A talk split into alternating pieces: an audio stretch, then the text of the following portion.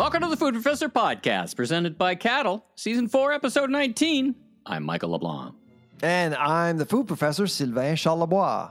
Our special guest on this episode is Doug Alexander, Vice President Sustainability and Government Relations, Belmont Food Group. Doug's experience running food processing operations spans 37 years of meat processing and other food processing sectors. Uh, Sylvain, I believe you know Doug well. You you crossed paths uh, in many uh, circumstances. I found the the interview uh, really interesting. I mean, he brings such an interesting background and rolls up to his his current role. Yeah, he's he's been around. I mean, uh, and not only that, he's been uh, he's been so involved. Uh, he's, he's I see him as an advocate for the industry, really, uh, and um, and uh, he has advocated. Uh, for the industry on a variety of issues as well. He understands Mm-hmm, the business, the food business, and he's been, as you know, he's he's mostly been in in, in livestock and and meat Yep. Yep. products in general Yep. all his life. Uh, he's worked for Canadian companies, um, foreign companies, and uh, so. But I think he has he, he has a very good grasp of what's going on and and the issues that we need to deal with for sure. Testify, testify, my friend. You just got back. you just got back from the town that fun forgot my hometown, Ottawa, and you I spent know. some time in front of the Ag Parliamentary Committee. Nobody so- on the canal, by the way. Ah, man, Nobody on the change, canal. You know, like the, it didn't even open last year, right? Which is just sad, Yeah. very sad. It. I, I I don't know what's the word. Is it going to open? It open was minus two. I mean, it was cold enough. I thought. Yeah, yeah. Well, you got to Uh, drive but a I truck saw- on, it, right? You I gotta- saw the Beaver Tails uh, outlet with nobody in front of them. Uh, yeah, It's it you was, know it, was a it- sad it- scene. it's a very it's a very much a side note but there's you know winners and losers whenever weather gets this weird you know try you don't want to be a person selling ice melter and uh, the gta uh, these days but in your neck of the woods uh, it's good to have a snow shovel handy. So you know Yep. there you go. What took you to ottawa and give us some context? Bring us there. Bring us into the room. Like who who was there with you and why were you called in this particular occasion? Then tell us what you uh, what you talked about. Well, actually, I was called in December, but I, I wasn't available. I was away, and uh, so they did call in um uh, Jim Stanford, as you know, Galen Weston testified before the holidays, and um, I mean the work of the committee was supposed to end in December. Mm-hmm. Uh, my guess is that they weren't they weren't done. Uh, they And what is the work hear- of the what remind the listeners what is the work of the committee? What's their what's the remit? What's the mandate in this So particular in this particular, so uh, the committee basically is responsible to uh, to study, uh, to look at specific issues for Parliament, uh, essentially. And so, and this time around, so I've I've testified uh, before this committee, oh, at least ten times over the years, I guess. different issues, different mandates. Different though, right? issues, yeah. Global food secu- global food security. This time it was about food price stabilization. Okay. Okay. Because we're talking a lot about that right now. And they were charged with the task by Parliament to look into this matter. And so they did invite a lot of witnesses. They've been actually at this for almost a, a little over a year now, really. Yeah. And so, uh, NGOs were some Time well spent, I would add. Time well spent by our parliamentarians because food is so much and agriculture is so important. Uh, they could be chasing other things, but you know, regardless of anything, having these discussions is, is hugely valuable to I think so, and and I, I frankly I actually like this committee. It's a it's a very balanced committee. Uh, FINA, the finance committee, is very political.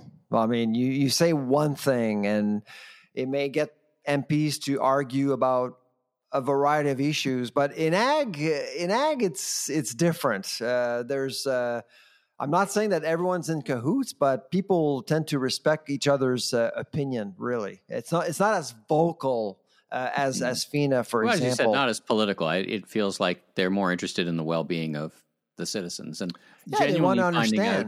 Yeah, absolutely. And so they've called in uh, a bunch of people. Yesterday, I was testifying with uh, with uh, Keith Currie, the president of the Canadian Federation of Agriculture, who I really uh, enjoy being with. Uh, in fact, uh, I was there half an hour before. He was there half an hour before. We chatted for half an hour. It was just a great cha- chat, and he's very well respected. And and also I was with uh, RCC with both uh, Carla Littler and uh, Diane Brisebois, who you know very well. And know them uh, so both they very were well. there. So that was the first hour, and so mm-hmm. uh, I was uh, accompanied by Stacy Taylor, one of our members in our lab, uh, to provide some insight into into forecasting. So because she's behind the uh, Canada's food price report, so that's basically it. So our our our job as academics is to uh, is to get MPs to understand essentially while others, I mean, both RCC and CFA, they're lobby groups, so they're there more to convince, right?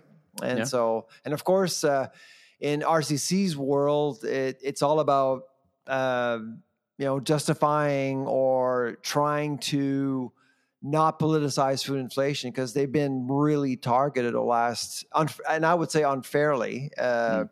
in regards to greedflation and and grocers and profiteering and all that stuff. And I've actually defended RCC myself yesterday about that. So, so you and, come and just in, the listeners, just in case they don't know, Retail Council Canada or RCC, their membership is made up of retailers, not brands, not vendors right. or manufacturers. Uh, though right. they do have them as partners. That is who they are the voice of, and that's what they're there to represent.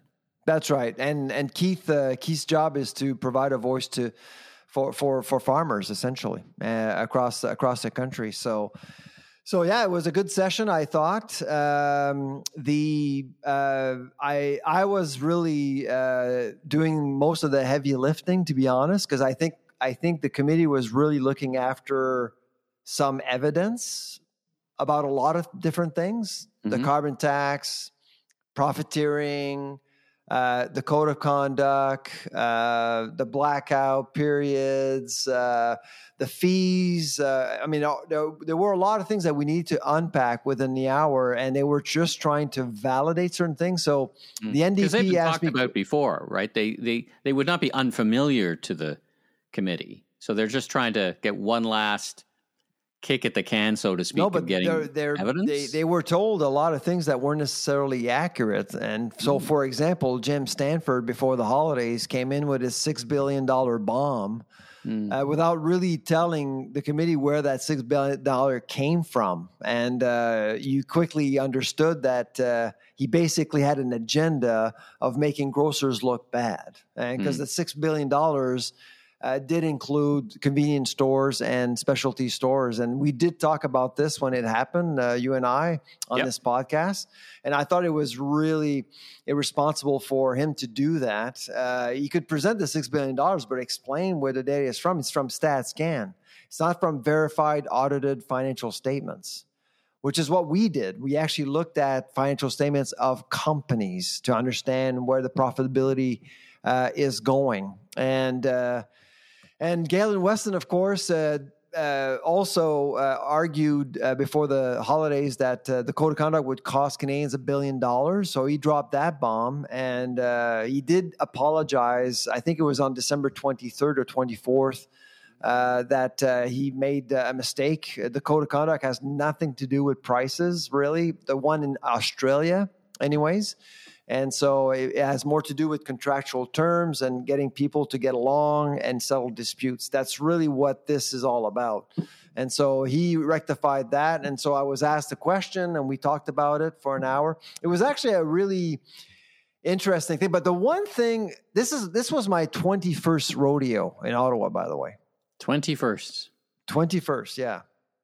But I actually saw something I've never seen before. Mm, what? 10 minutes before the end of the session, okay, the chair, Kody Blois, who's very competent, he's a Liberal MP uh, here in Nova Scotia, he basically summoned RCC to um, get on board, I guess, or to push the the code of conduct agenda further as quickly as possible. Because mm. my my my feeling when I was talking to the committee, what I when I was looking around, I felt that a lot of MPs were running out of patience. Hmm. That's and I've never seen I've never seen uh, the chair basically stop the session and asking specific questions to one witness or to a group of witnesses directly because typically the chair doesn't ask questions. He never does. But this time he did for mm. about 10 minutes. And of course, he came to me for some validation. But RCC was under was under the gun. I thought. Yeah. So, uh, so when you say that they were under the gun, they were under the gun, I guess, on behalf of their their members, because a couple of the members uh, or a couple of retailers have said that they, for example, are not supportive of the code. Is this is this was is yeah, main... that's right. So I, I, think it's. I mean, everyone knows that both Loblaws and Walmart uh, have reservations about the code. Mm-hmm. and uh, they felt that RCC should play a leadership role in that, and uh, and so they said, well, your members, two of your really most important members, are are really not supporting this, but most witnesses that we're hearing, they are hmm. saying that the best thing to do moving forward is to implement a mandatory code. And mm-hmm. I mean, and I, and I was asked a question yesterday: Can a code work without Loblaws and Walmart? And my answer was no. I don't mm-hmm. think it mm-hmm. can.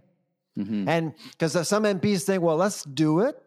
Yeah. And gradually invite everyone else to join. And I don't think it's going to work. I don't think it would work that way.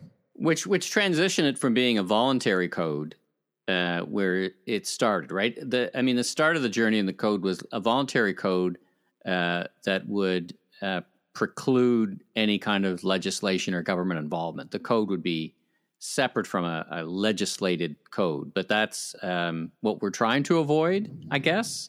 Or where where do you think the, the, the committee sits today? Um, my my guess, reading the room, I think the committee is, is leaning towards a mandatory industry led code. And do they have now thinking back to the beginning of this code discussion, provincial versus federal jurisdictions is is it's going to be messy, no, to do that? Oh, you need the provinces to actually buy in. Absolutely. You can't just say, Ottawa, do this. You have to really get auto, uh, other provinces on board. So uh, I think there's a, still a long way to go. But For you need mandatory a, code. There's a it's a long road ahead if that's going to happen. If if the that's if the right. But uh, I mean, I I think I think if you are to get some sort of deal, you you need to hear from all grocers Mm. Uh, I mean, both Loblaws and Walmart represent about 40% of the market. I mean, if you don't have that 40%, it's mm-hmm. hard to mm-hmm. convince provinces, you know? So mm-hmm. that's why, and both of them are national players. And so yeah.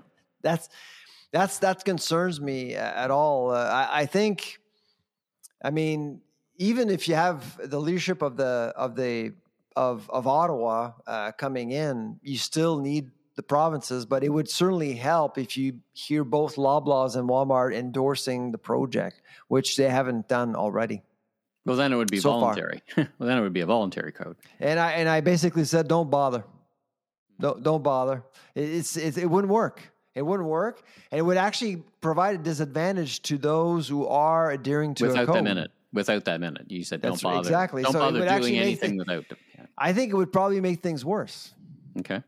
Yeah. Um, what else? Did, now I saw uh, you did a, a, quick summary on social media. So you're talking about the the the, the code.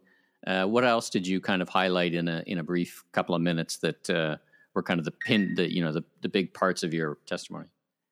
Yeah. No so, profiteering. Well, I think you said no profiteering. We couldn't find any evidence of that. Right. Yeah. No. No profiteering. Uh, so no profiteering. But let's look at uh, the practicing culture. I mean, the Loblaw 50% uh, got me thinking. Alistair uh, MacGregor from the NDP uh, did raise that point. Uh, he called for an investigation on this issue. I don't think it's it's worth it, but I think it really and and and this week actually the the Competition Bureau will be testifying. I honestly think that they have enough power to do more than what they're doing now. Hmm. The bread the bread scandal, the bread investigation should end. I mean, after nine years, come on, nine years. It's a long like, time seriously. to bake a loaf what, of bread. I know what's going on here, and so there's there's a lot of that going on. So I did say, yeah. you know, I think we, I think we, and the and, and, the blackout period to me, I mean, Eric La Flèche's uh, comment last week was troubling to me, uh, saying, mm. you know, oh, the bla- the blackout period ends, so expect higher prices. Mm. Like you're saying that on a call, everyone reported on it, everyone's concerned, and actually, I did go back so, what we did this weekend to prepare for this week in Ottawa, we went back 30 years. Okay. okay. We went back five years, 10 years, 15, 20, 25, 30. We tried to figure out when, what month, on what month do prices change more? Up or down? or just up? Up, uh, well, just up.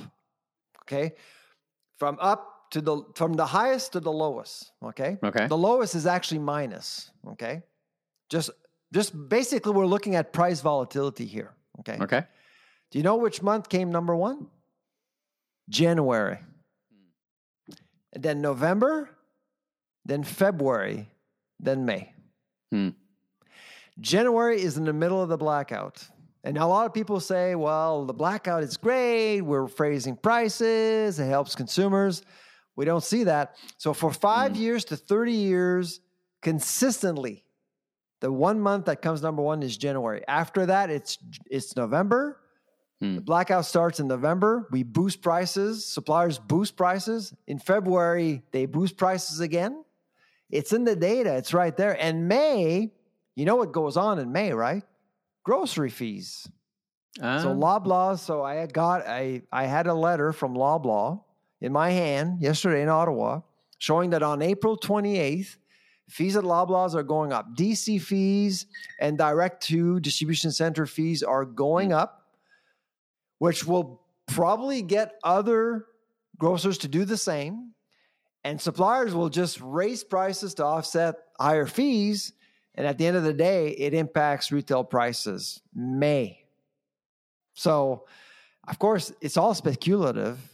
I don't know for sure that what's going Mm. on, but I tried to explain why these four months are the top months. But it was really telling when you saw the top three months being really linked to the blackout period. okay. There you go. Uh, so, what are the next steps for the committee? Uh, you said the Competition Bureau is going to testify in front of it. Uh, they were they they must be. and I to- think, and after the competition bureau, I think I think they're done. Uh, And I think they- they, are going to be writing a report, and that Yeah. report will go to Parliament, and uh, the Minister of Innovation will actually uh, consult and will take action. I think And how that's long- that's what the plan is. How long does this report typically take? It's not a kind of a two week thing. Like what? when do you think Um, they'd get a report written in a big file like this? So I think I think the clerk will probably want to produce a report before uh, the summer. Uh, so my guess, my guess right now, I'd say April, when the house is still sitting. Okay. That would be my guess. All right. Yeah. All right. So All there you right. go. Well, it's, uh, to there be you go. continued. TBD. No, Yes. TBC. To be continued. All right. Well, thanks for that. Uh, sticking with governments here, I noticed this um, the government giveth and the government taketh away. The government giveth $3.3 million to Lactalis and $89 million in funding for food processors. What's going on here? What's, uh, what's the government up to? Well, it's it's really about optimizing processing uh, and innovation, essentially. And so the government is the government is very supportive of the dairy sector, uh, as you Mhm. can imagine. Mhm. But I think it's more it's more about vertical coordination, if you will. Um, Let's let's talk about the big elephant in the room. We're talking about synchronizing quotas with processing. There's there's some milk dumping going on. I know that the dairy farmers of Canada don't like to admit it, but there's some milk dumping going on, Hmm. and those surpluses you need to you need a contingency plan. Uh, and a, as you know, uh, we talked about this a few weeks ago when I interviewed with uh, Canada Royal Milk.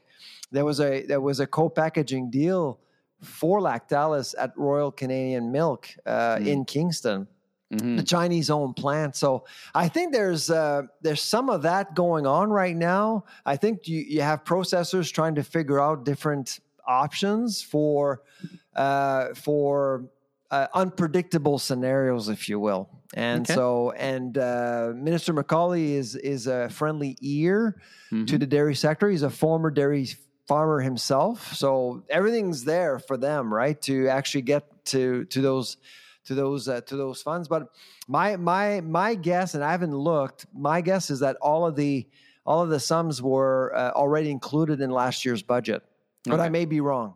So Okay. it's not new money specifically. It's an allocation. All right. Just made the news. A Canadian grocer, like, uh, just caught my eye. Just wanted to ask you about it. Yeah, because Uh, I think that the sum, the overall sum, is over three hundred million dollars. So there's still a long way to go. Okay. Uh, some sweet news coming out of the West. The sugar strike is over. Unionized workers at Rogers Sugar, Vancouver Refinery, ratified a new five year labor agreement. Uh, that strike began all the way back in September 28th. You and I talked about it a couple times in the pod uh, that it was creating some shortages in the West. So, some good news there for the people. It's good news, of course, because sugar, uh, as much as people think, well, we don't, we need less sugar in this world, uh, the industry needs sugar. Right. yeah, right. And sugar uh, prices are skyrocketing. So, this mm. is certainly good news for processors. Uh, speaking of good news, our friends uh, or people we know or people you know at Remilk, which is an Israeli based technology company that has produced a, how do we describe it, a, a dairy, um, how do you, a lab grown dairy product like that is yeah. cheese? Is that a fair description? Um, yeah, absolutely. Yeah, you you you basically it's it's through a precision fermentation. Hmm, so okay. uh, so you play with microbes it's actually quite natural. People will say, "Oh, it's ultra processed. It's not mm-hmm. good. It's different than the real thing." Mm. Well, you you kind of play you uh, you play with microbes to create proteins. So you play with nature to create proteins at okay. a different level. So instead of milking cows, you're basically creating dairy proteins. You're milking microbes. You're exactly. milking proteins. There you go. Uh, I, well, exactly. the good is I think they got a a notice of non-objection. You know, in the world of regulatory stuff. Uh, yeah. Um, that Glenford knows so well. It means in other words, they can actually go ahead and start selling that stuff as an ingredient. I don't think you're going to find remilk products uh, mm. in stores, but you are likely going to see a lot of visits from remilk to CPG companies uh, to sell the technology as an ingredient. Now that, sure. that non-objection letter is that for Canada I think for Canada. For Canada, Health Canada. And do you know where they sit in the U.S.? I don't think they've got in the U.S. yet. Which is uh, yes, they so they're approved in U.S., Singapore, oh, okay. and Great. Israel. So we're number four. Yeah, number four. All but right. this is well, the first company being approved in Canada, so it's actually quite exciting. historical. Yeah, I think it's actually exciting, but it begs the question about our you know supply management legacy. I mean, what's going to happen there? I mean, mm-hmm. they don't. Mm-hmm. Dairy farmers don't need to care about demand. I mean, they're it's all about supply management. So mm-hmm. if if demand goes down, then basically you just readjust quotas. But the question is that uh, over time, we're losing farms. We're going to lose more farms. So how does that work? And how do you make that that industry competitive? And this is the one argument I've made for many many years. That what's the plan here? Is the plan about just managing a declining sector? Is that what the plan is? Because mm. that seems to be the case. Mm. All right. Uh, complicated issue as dairy always is. Maybe if we're lucky, we might actually get some folks from Remilk I'd love to, to hear all about it. Yeah, we're working on uh, getting the the, the yeah. CEO of Remilk in the next couple of weeks. Uh, so he, they've they've accepted our invitation. It's just we haven't been able to uh, settle on a date yet. Let's take a break from the news, uh, and we're going to get to our interview uh, with Doug Alexander. Uh, but first, let's hear from our presenting sponsor, Caddle. Ever feel like the world of ratings reviews needed a superhero? Well, enter Caddle, the caped crusader with Canada's largest, most diverse, and daily active consumer panels. That's right, Caddle is not your average podcast sponsor. So why choose Caddle? Because Caddle excels in consumer insights from your consumer while also blazing trails in the realm of ratings and reviews, pioneering the future landscape of user generated content. Beyond the valuable syndicated receipt data, they stand as unparalleled collector of reviews at scale, irrespective of category or price point. A testament to their impact, partnerships with giants like Walmart, Canadian Tire, and more. Visit askcaddle.com now for an exclusive The Food Professor podcast listener discount on your first review or research campaign today. That's askcaddle.com. Well, we have the pleasure this week to have Doug Alexander as a guest. Uh, he is a veteran, uh, a legend in the food industry, I would say, uh, someone I've I've known for many, many years, uh, a good friend, someone I respect a lot, uh, and is a leader in the industry. So I'm really glad to have Doug join us uh, this week. Doug, how are you? I'm very well. Thank you very much, Sylvain. A lot of people refer to me like the Kevin Bacon of the food industry. I'm really six degrees of separation from everyone else. I just can't dance like him. I I I know I know that. Yeah. Which part do you know? The dance part or the other part? yeah, that part. That the dance part. Well. Yeah. Okay. The, ba- the, bacon is incredible. The dance not so much. Yeah, bacon. Right. I like I, I, like what you guys did there, Kevin Bacon. All right. That's right. Exactly. Listen, Listen, uh, Doug, I, I know you very well. Uh, your, our listeners may not know you very well. Perhaps you can tell us more about you know, your career and how you ended up at uh, at uh, at Belmont. Sure. Um, so when I was trying to figure out what I wanted to do in life, my mom said to me, you know, don't work in this industry or that industry. Work in the food industry because people got to eat. And I'm like, that makes good sense. So I studied food science and and uh, uh, joined uh, uh, when it was a co-op program, which I highly recommend to anybody. And I had the privilege of working as a co-op student for Kellogg's in London when it was known as Kellogg's Salada about yeah. 500 years ago. And um, and so uh, great experience. And as soon as I graduated, you know, 86, the economy was roaring. I had lots of opportunities to pick and choose where I would go. And this company uh, known as Canada Packers, which became Maple Leaf Foods, um, investigated me, interviewed me, and lured me in with the premise that we operate in the meat industry and the food industry on a personal level. You know, look them in the eye, shake their hand, and trust is so important. And that impressed upon me my entire career, uh, how how I operate. And so, yeah, I worked uh, for about 11 years uh, for, you know, what became of Canada Packers. It became Maple Leaf and uh, then moved into the baking industry. Did you and, leave uh, before it became Maple Leaf Foods? Oh, no, I was there after the acquisition. Yeah. Right. Uh, I stayed until about 98. And uh, yeah, it was an exciting time, that's for sure, when the McCain family took over and they pointed their attention to the UFCW to take control of the business and sort out the national labor standardization. It was quite an interesting time yeah. to be in the meat industry. We were on the news constantly. Uh, you know, something that we were really un, unaccustomed to. And then that was what like end, end, end of the 1990s ish. Yeah, I would say yeah. so. If I'm dating yeah. myself, yep, yeah, in that range.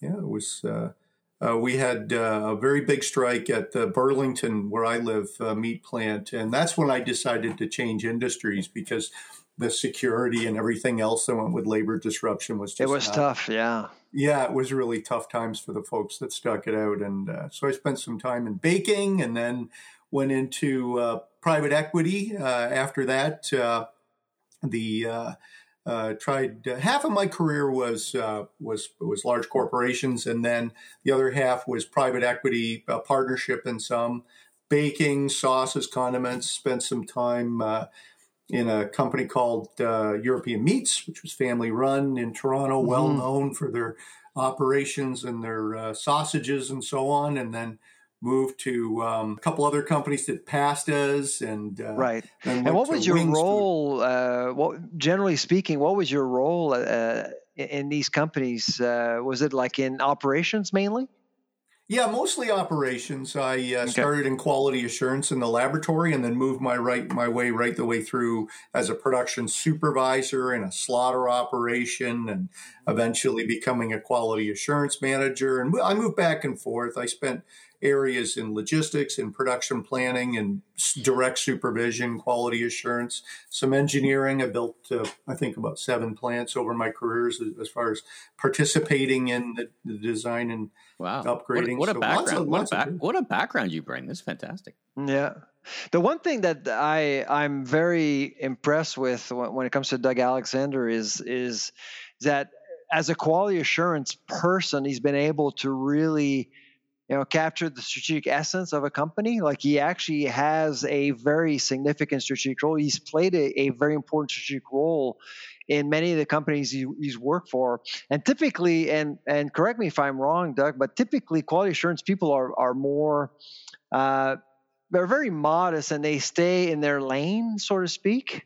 Uh, that, that's not doug alexander as far as i'm concerned. No that that's uh, highly regulatory now. Uh, I was there in the beginning of HACCP and HACCP recognition. Yep. Um, and then it moved on into the Global Food Safety Initiative. I'm, you know, I'm happy to wander back into that world, but it has become so regulatory that you're almost like a lawyer when you work in quality assurance. It's less about the food science and the food chemistry and microbiology and more about interpreting science in regulation, and uh, yeah. that's interesting. But yeah, it's a little a little uh, focused. And so, uh, when did you end up where you are now today? And tell tell us more about what you do for a living today. Oh yeah, so well, my role currently is uh, vice president of sustainability and government relations. I look after uh, ESG, and I'm happy to explain and demystify some of that. Uh, and government and industry relations, I sit on a number of boards. So I kind of have the outward face of our business group. Our business group is the Belmont Food Group. We're part of Premium Brands Holdings, uh, a publicly traded uh, company in Canada, and our group is made up of six meat companies. And I've spent most of my career in meat, so I really, I really enjoy giving back. But I had the privilege when I joined of running Leadbetter Foods in Orillia, a couple of plants up there making uh, cowboy steaks and bacon, and yeah. then moved to a, a, sort of a centralized support role, uh, uh, helping out with uh, you know what? Uh, ESG is a, is something that uh, Ron DeSantis has kind of ruined the name of, and I'm happy to uh, to, to well, fix actually, that. You know, before I throw it back to Michael, uh, perhaps I could tell you, I, I, could ask you, what what is ESG for you and for your company? What does it mean? Well, I mean, the literal translation is environmental, uh, social responsibility, and good governance. But it's really at the end of the day, people in the food industry are good people. Uh, it's been my experience through my 38 years in the business. And just giving yourself credit for the good work that you do at the end of the day is 90% of it. Most people in our industry worry about the cost of goods sold. So energy, utilities, and conservation of waste is just inherent in our business. Some of the leanest people I know are in the food business. I mean, lean by manufacturing neat lean, not necessarily thin, but um, they uh, they they certainly worry about waste, and so conservation of waste also reduces your your carbon footprint, your water waste, your food waste, your packaging waste, and and it's part of our culture. So it's really just giving ourselves credit for being good people and uh, recognition of what we do, which is not popular these days at times. Let, us talk about that last part. Um, you know, the the evolving nature of, of ESG and compliance, and and it, it's a great description of the evolution. And, and as you have worked in multiple brands with multiple, let's say, proteins or whatever, and in different roles, what is uh, how has it changed over the years? Like, is it harder to be innovative and create new things when the regulations become tighter? Or is that just another challenge that you're, you know, the folks who specialize in innovation within your different uh, organizations really focus on? So I, I, love to talk about innovation and this integration with with standards and, and ESG. T- talk about that a little bit. Sure, there, there are a few uh, uh, metrics that you use for ESG. We use the GRI index. Uh, it's a very comprehensive, and I guess talking about regulatory uh, components, there is a big component to it in ESG because you mm-hmm. report it publicly. So the one end of the spectrum is like the accounting and and reporting component to mm-hmm. ESG. And that is arduous because there's a lot of checks and balances to make sure that you're honest and straightforward and there's no there's no uh, uh, misinterpretations in in your reporting. And those are important numbers that are fairly complicated.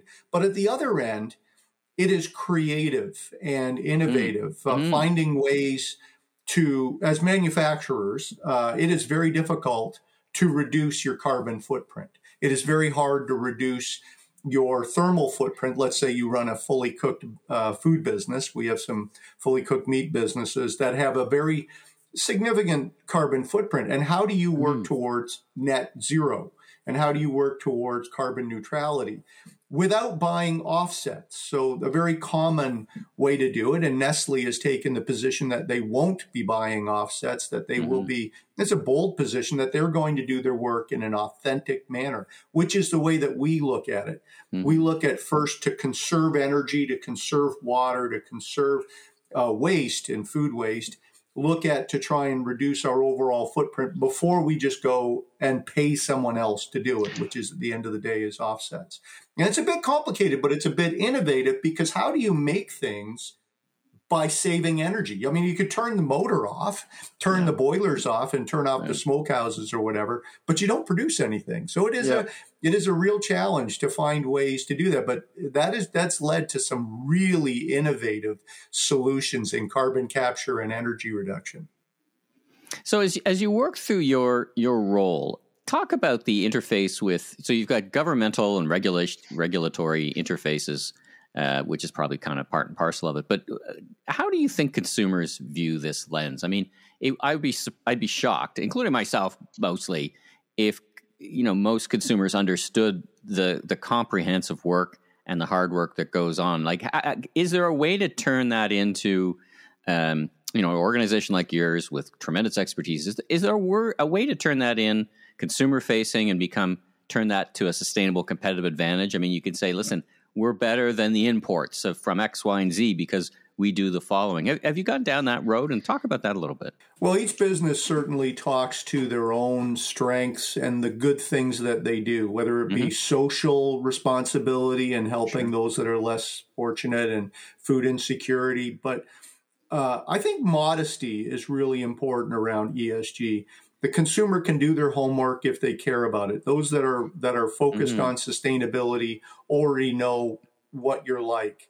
And if you put on too much, if you put too much marketing spin on it, mm. you appear to be not authentic. And I think yeah, it's important for it's us. Interesting paradox, right? Interesting. Paradox. Yeah, so we report our numbers publicly. Mm, They're yeah. available for those that are interested. But the consumer is first and foremost interested in price, especially mm-hmm. these days, and then quality. Sustainability is a component of that. So you could put on your package how much your recycled content is, and that leaks right into regulatory because there's new regulations sure. around recycled content in food packaging, and mm. so you can kind of modestly share that you're taking the best mm. steps to reduce plastics in the landfill. Something I'm happy to chat about.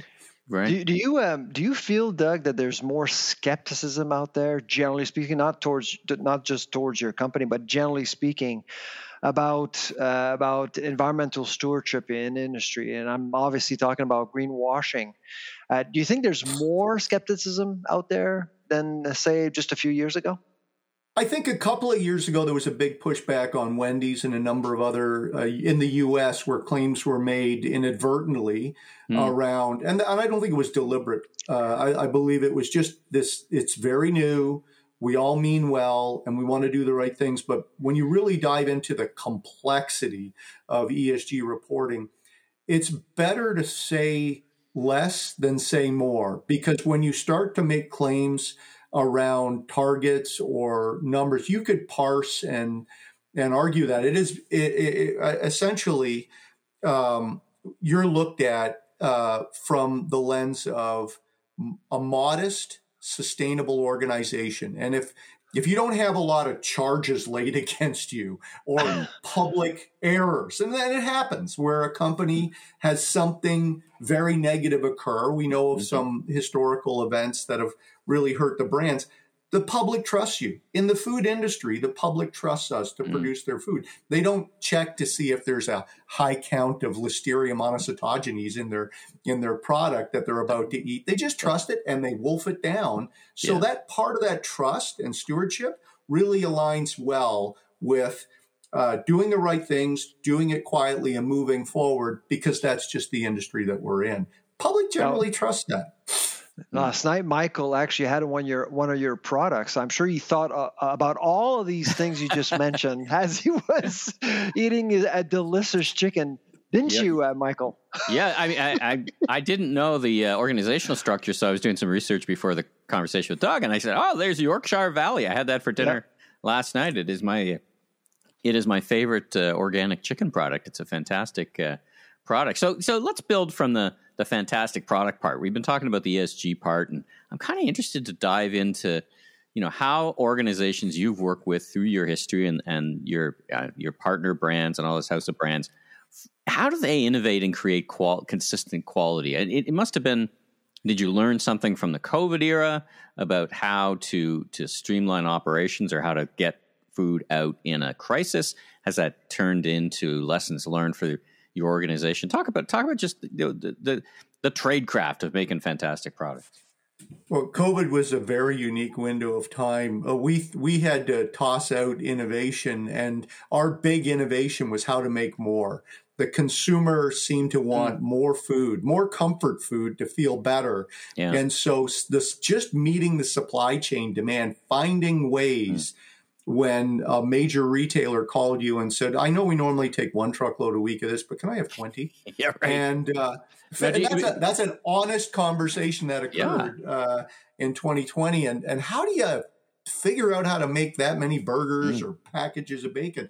That's certainly one component. The other component is Mm. Canada differentiates from, let's say, you know, Food Valley in Holland, where they're incredibly innovative and they have an 80 year mature infrastructure for innovation in Food Valley in Holland. And and in Canada, we're we're not as innovative as we'd like to be. I think uh, we we we're branded marketing, but because we have such retail concentration, the retailers drive innovation, and as and they have such a close relationship with the consumer, they can see based on their data and what they're pulling in at their cash registers Hmm. what the consumer want. So we respond to that quite often with Me Too. So if they come along and say, I'd like a great deal of upcycled ingredients put into my meatloaf and Hmm. how are you going to do that because our our data shows that consumer is interested in food waste reduction and emissions reductions related to upcycling and some people might go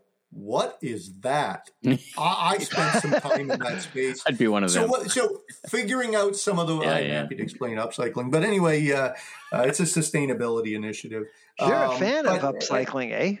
I am. It does really genuinely reduce emissions. We're working on the world's first uh, carbon registry for food waste. It hasn't existed until I lost my patience, and we've been upcycling for about a year and a half at one of our Okay, U.S. give us a, operations. give us an upcycling 101. Uh, there's about I don't know five thousand kilotons of food waste, whether it's agricultural, retail, consumer, manufacturing, across Canada. Uh, we generate about 9,800 kilotons of emissions from food waste, methane generated as the food rots. And so capturing it before it's wasted, uh, let's say potato peelings at, you know, a, a French fry factory and turning those potato peelings into uh, direct ingredient addition. Instead of maybe just biodigesters, which, you know, generates energy, but slowly generates some gases turning that into. So we we capture white potato powder from uh, certified, and it is certified upcycled. So there's a traceability component that at the farm it would be plowed under. And that it's number six potatoes. You know, it's the least palatable, ugliest food. And there's a company called Outcast Foods who have a very low carbon footprint to convert it and preserve it as a powder. And we add those and replace first run uh, potatoes with the least palatable because it's ground up into a powder and it's added as a binding agent and a flavor additive, then it's natural. And so without it rotting and generating a ton of methane in the ground, You we're preventing Ah, that. interesting. and it's a new process called insetting. And so we're insetting, not offsetting food waste and uh, and preventing significant. Uh, in in our case, we probably use a, a million pounds of raw white potato into a formulation, and that Wow. prevents holistically over two million pounds of uh, of emissions. And cumulatively, if you think about the easiest thing to do is if you prevent food waste, and that improves the yield, it reduces the food waste cost, it, it should lower food costs, and it also really authentically reduces emissions. The big battle is who owns those emissions? I don't care who owns those emissions. I think it's a good practice to do. So we're working with an organization, Carbon One, to generate a carbon registry for it, and then we'll be able to give Mm. ourselves credit for that those emissions reductions. And we're within, I'm told, a week of that Wow. final report on that pilot project. So that's, That's pretty great. innovative. Mm. So you're you're more of a carrot kind of person than a stick. I, I Absolutely. sense. Hundred percent. If you could axe the tax, uh, it, it would reduce the cost of food. I mean, I'm not going to get into any apple eating uh, diatribes, but the carbon tax is certainly uh, a stick, and Yeah. it doesn't work. Uh, it hasn't really uh, affected. What it has done is added cost of food, and and so yeah, carrot. Uh, encourage Yeah. people to to give themselves credit for the good things that they do. Yeah, far more. You're you're you're a leader in the industry. I know you and I we've spoken uh, uh, in link about uh, plastics, the issue of plastics, P2, and, and, everything that's going on in Ottawa. Okay. G- give us uh, your thoughts about what's going on right now. What are your concerns mainly about? Uh, about uh, changes that are looming that could impact your business and the industry overall? I think the biggest fear is the swift movement that uh, you know Environment Canada and Climate Change Canada (ECCC) has done is the the single use plastics, and I know that it was overturned in the courts, but it's still under review. And this is yeah. all being driven by the United Nations INC. Now it's four, it's going to be in Ottawa in April, uh, where there is a significant interest in reducing plastic. So it's not going to go away. But how swiftly they moved in the single use plastics was concerning. This time around with the P2, and it's a notice, it's not policy. I was coached on that last week by ECCC, but they are actually because they, they were actually, you were in the room with them. You had you yes, had a I workshop was. with ECCC. yes. How did that go? It went extremely well. Uh, they yeah. heard honest input from processors, and they were there to listen. Yeah, they were, and they did, and they've been actually doing an excellent job of consultation, which you know, really? which is the opposite of what the way I think the way that the uh, single-use plastics ban came along. So that was the concern was how swiftly they would act. Do they you think the federal court's the decision actually kind of sh- shook them a little bit, or did, did you um, see it? They were already doing the consultations last summer. So, uh, uh, to give them credit, uh, they were listening and taking in some of our ideas of how to reduce emissions Plastics, uh, look, it's a serious problem. It's a third of our landfill is food packaging waste. And so, and plastics take a long time to, to break down. How do we solve that is not a single solution. And what they were looking at was circularity. That is what the United Nations is looking at is tracking plastics life cycle. That is expensive, not something the consumer wants.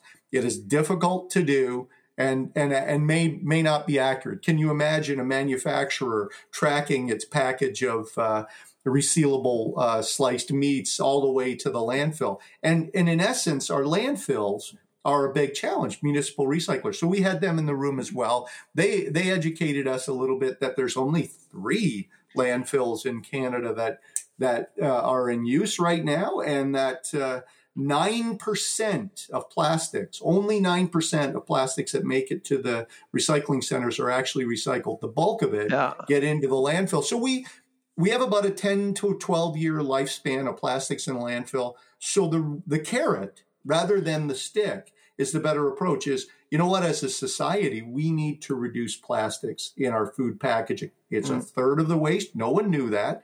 You put it in your blue bin you think that it's going to go into yeah. some chair uh, some muskoka chair somewhere where they can sit CD there case or something.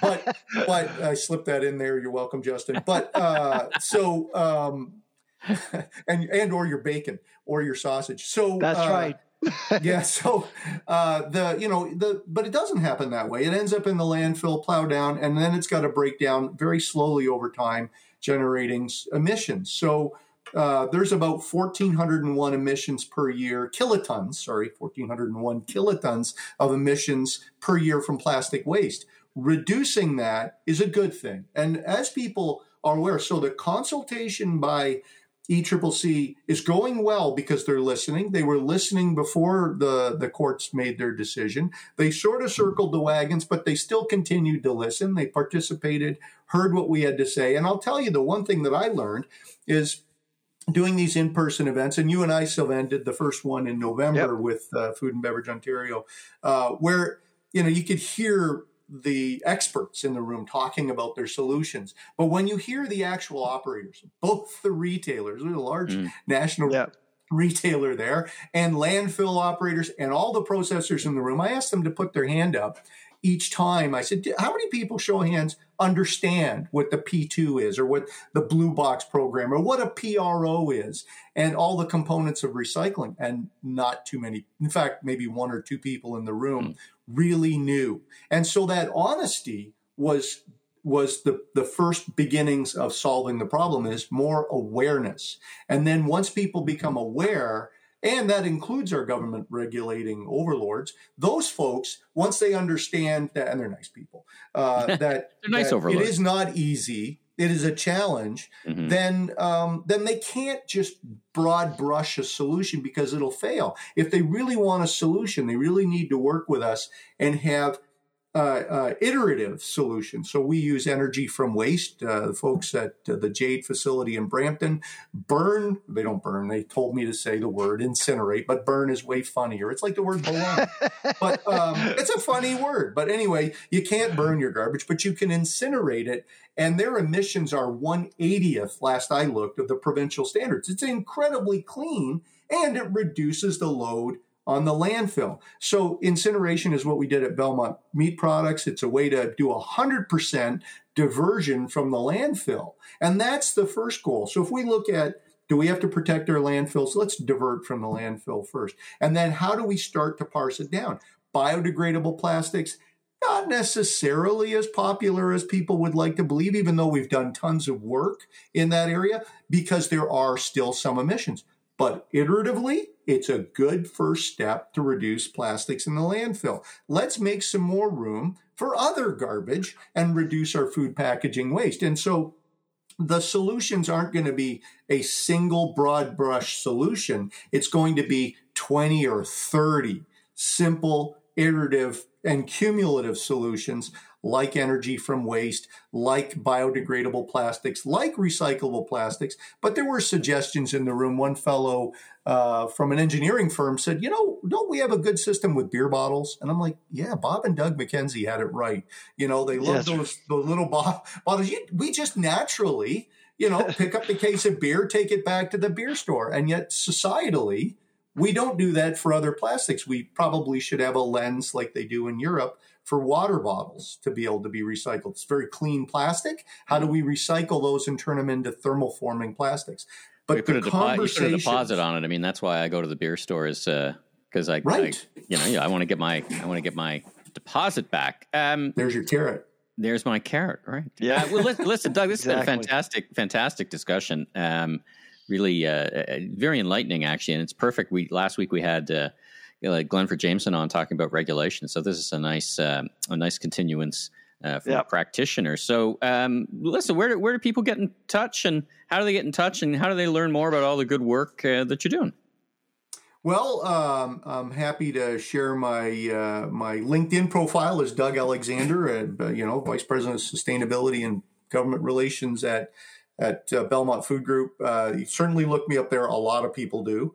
Uh, my my email address is uh, dalexander at belmontmeats.com. I'm happy to take uh, you know emails and and and answer people. I do work very collaboratively, and I really believe in giving back. So anyone I can help with solutions, I'm very happy to do so. That's great, uh, Doug. Uh, again, thank you so much for your time. Uh, I mean, you're you're you're so involved. I mean, you're not only a, a, uh, a an important player within your company, but you uh, dedicate a lot of time uh, across the industry to to make a difference and influence policy in, in a good way. I mean, you're you're very active. So thank you for your service and uh, thank you for your time today. Thank you very much. It's always a pleasure and fun chatting with you, Sylvain, and and great to chat with you as, as well, Michael.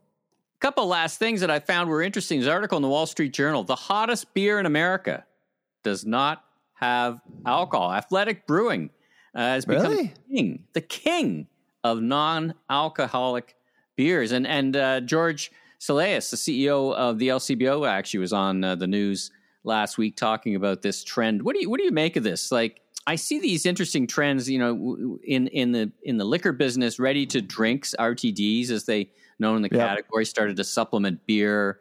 Uh, we see pressure on beer from a bunch of different places. Uh, wines used to be under pressure from from cocktails. Now you've got uh, you know a, fast growing uh, beverage that uh, you know is just a lot about marketing and non-alcoholic. Do you think this is a genuine um, you know youth trend, and do you think this has potential to uh, to expand and become a I mean, it's a 115 billion dollar market, right, in the U.S. Like beers, Yeah, no, U.S. A- absolutely. not Uh, I wish we had numbers in Canada. We just don't. Uh, It's about but, nine uh, isn't it? Isn't beer like about ten, uh, like roughly ten percent Because I remember seeing somewhere in eight, maybe well, maybe the uh, listeners. it's, it's all, it would in. be nice. It would be nice if we can actually see some data, uh, Mm. but that would be a rough guess. Yeah, Mm-hmm. absolutely.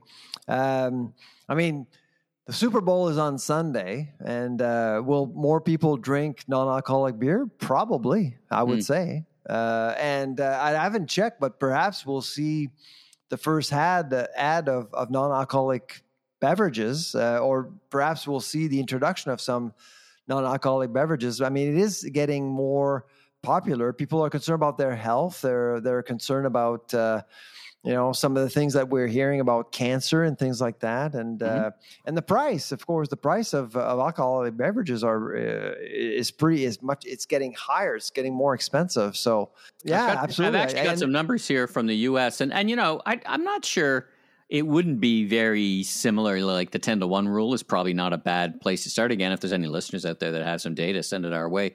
But I'm Yeah. looking at the numbers for. Uh, 22, the non-alcoholic beer sector increased 20%. 23, it increased uh, 35. Those are good numbers.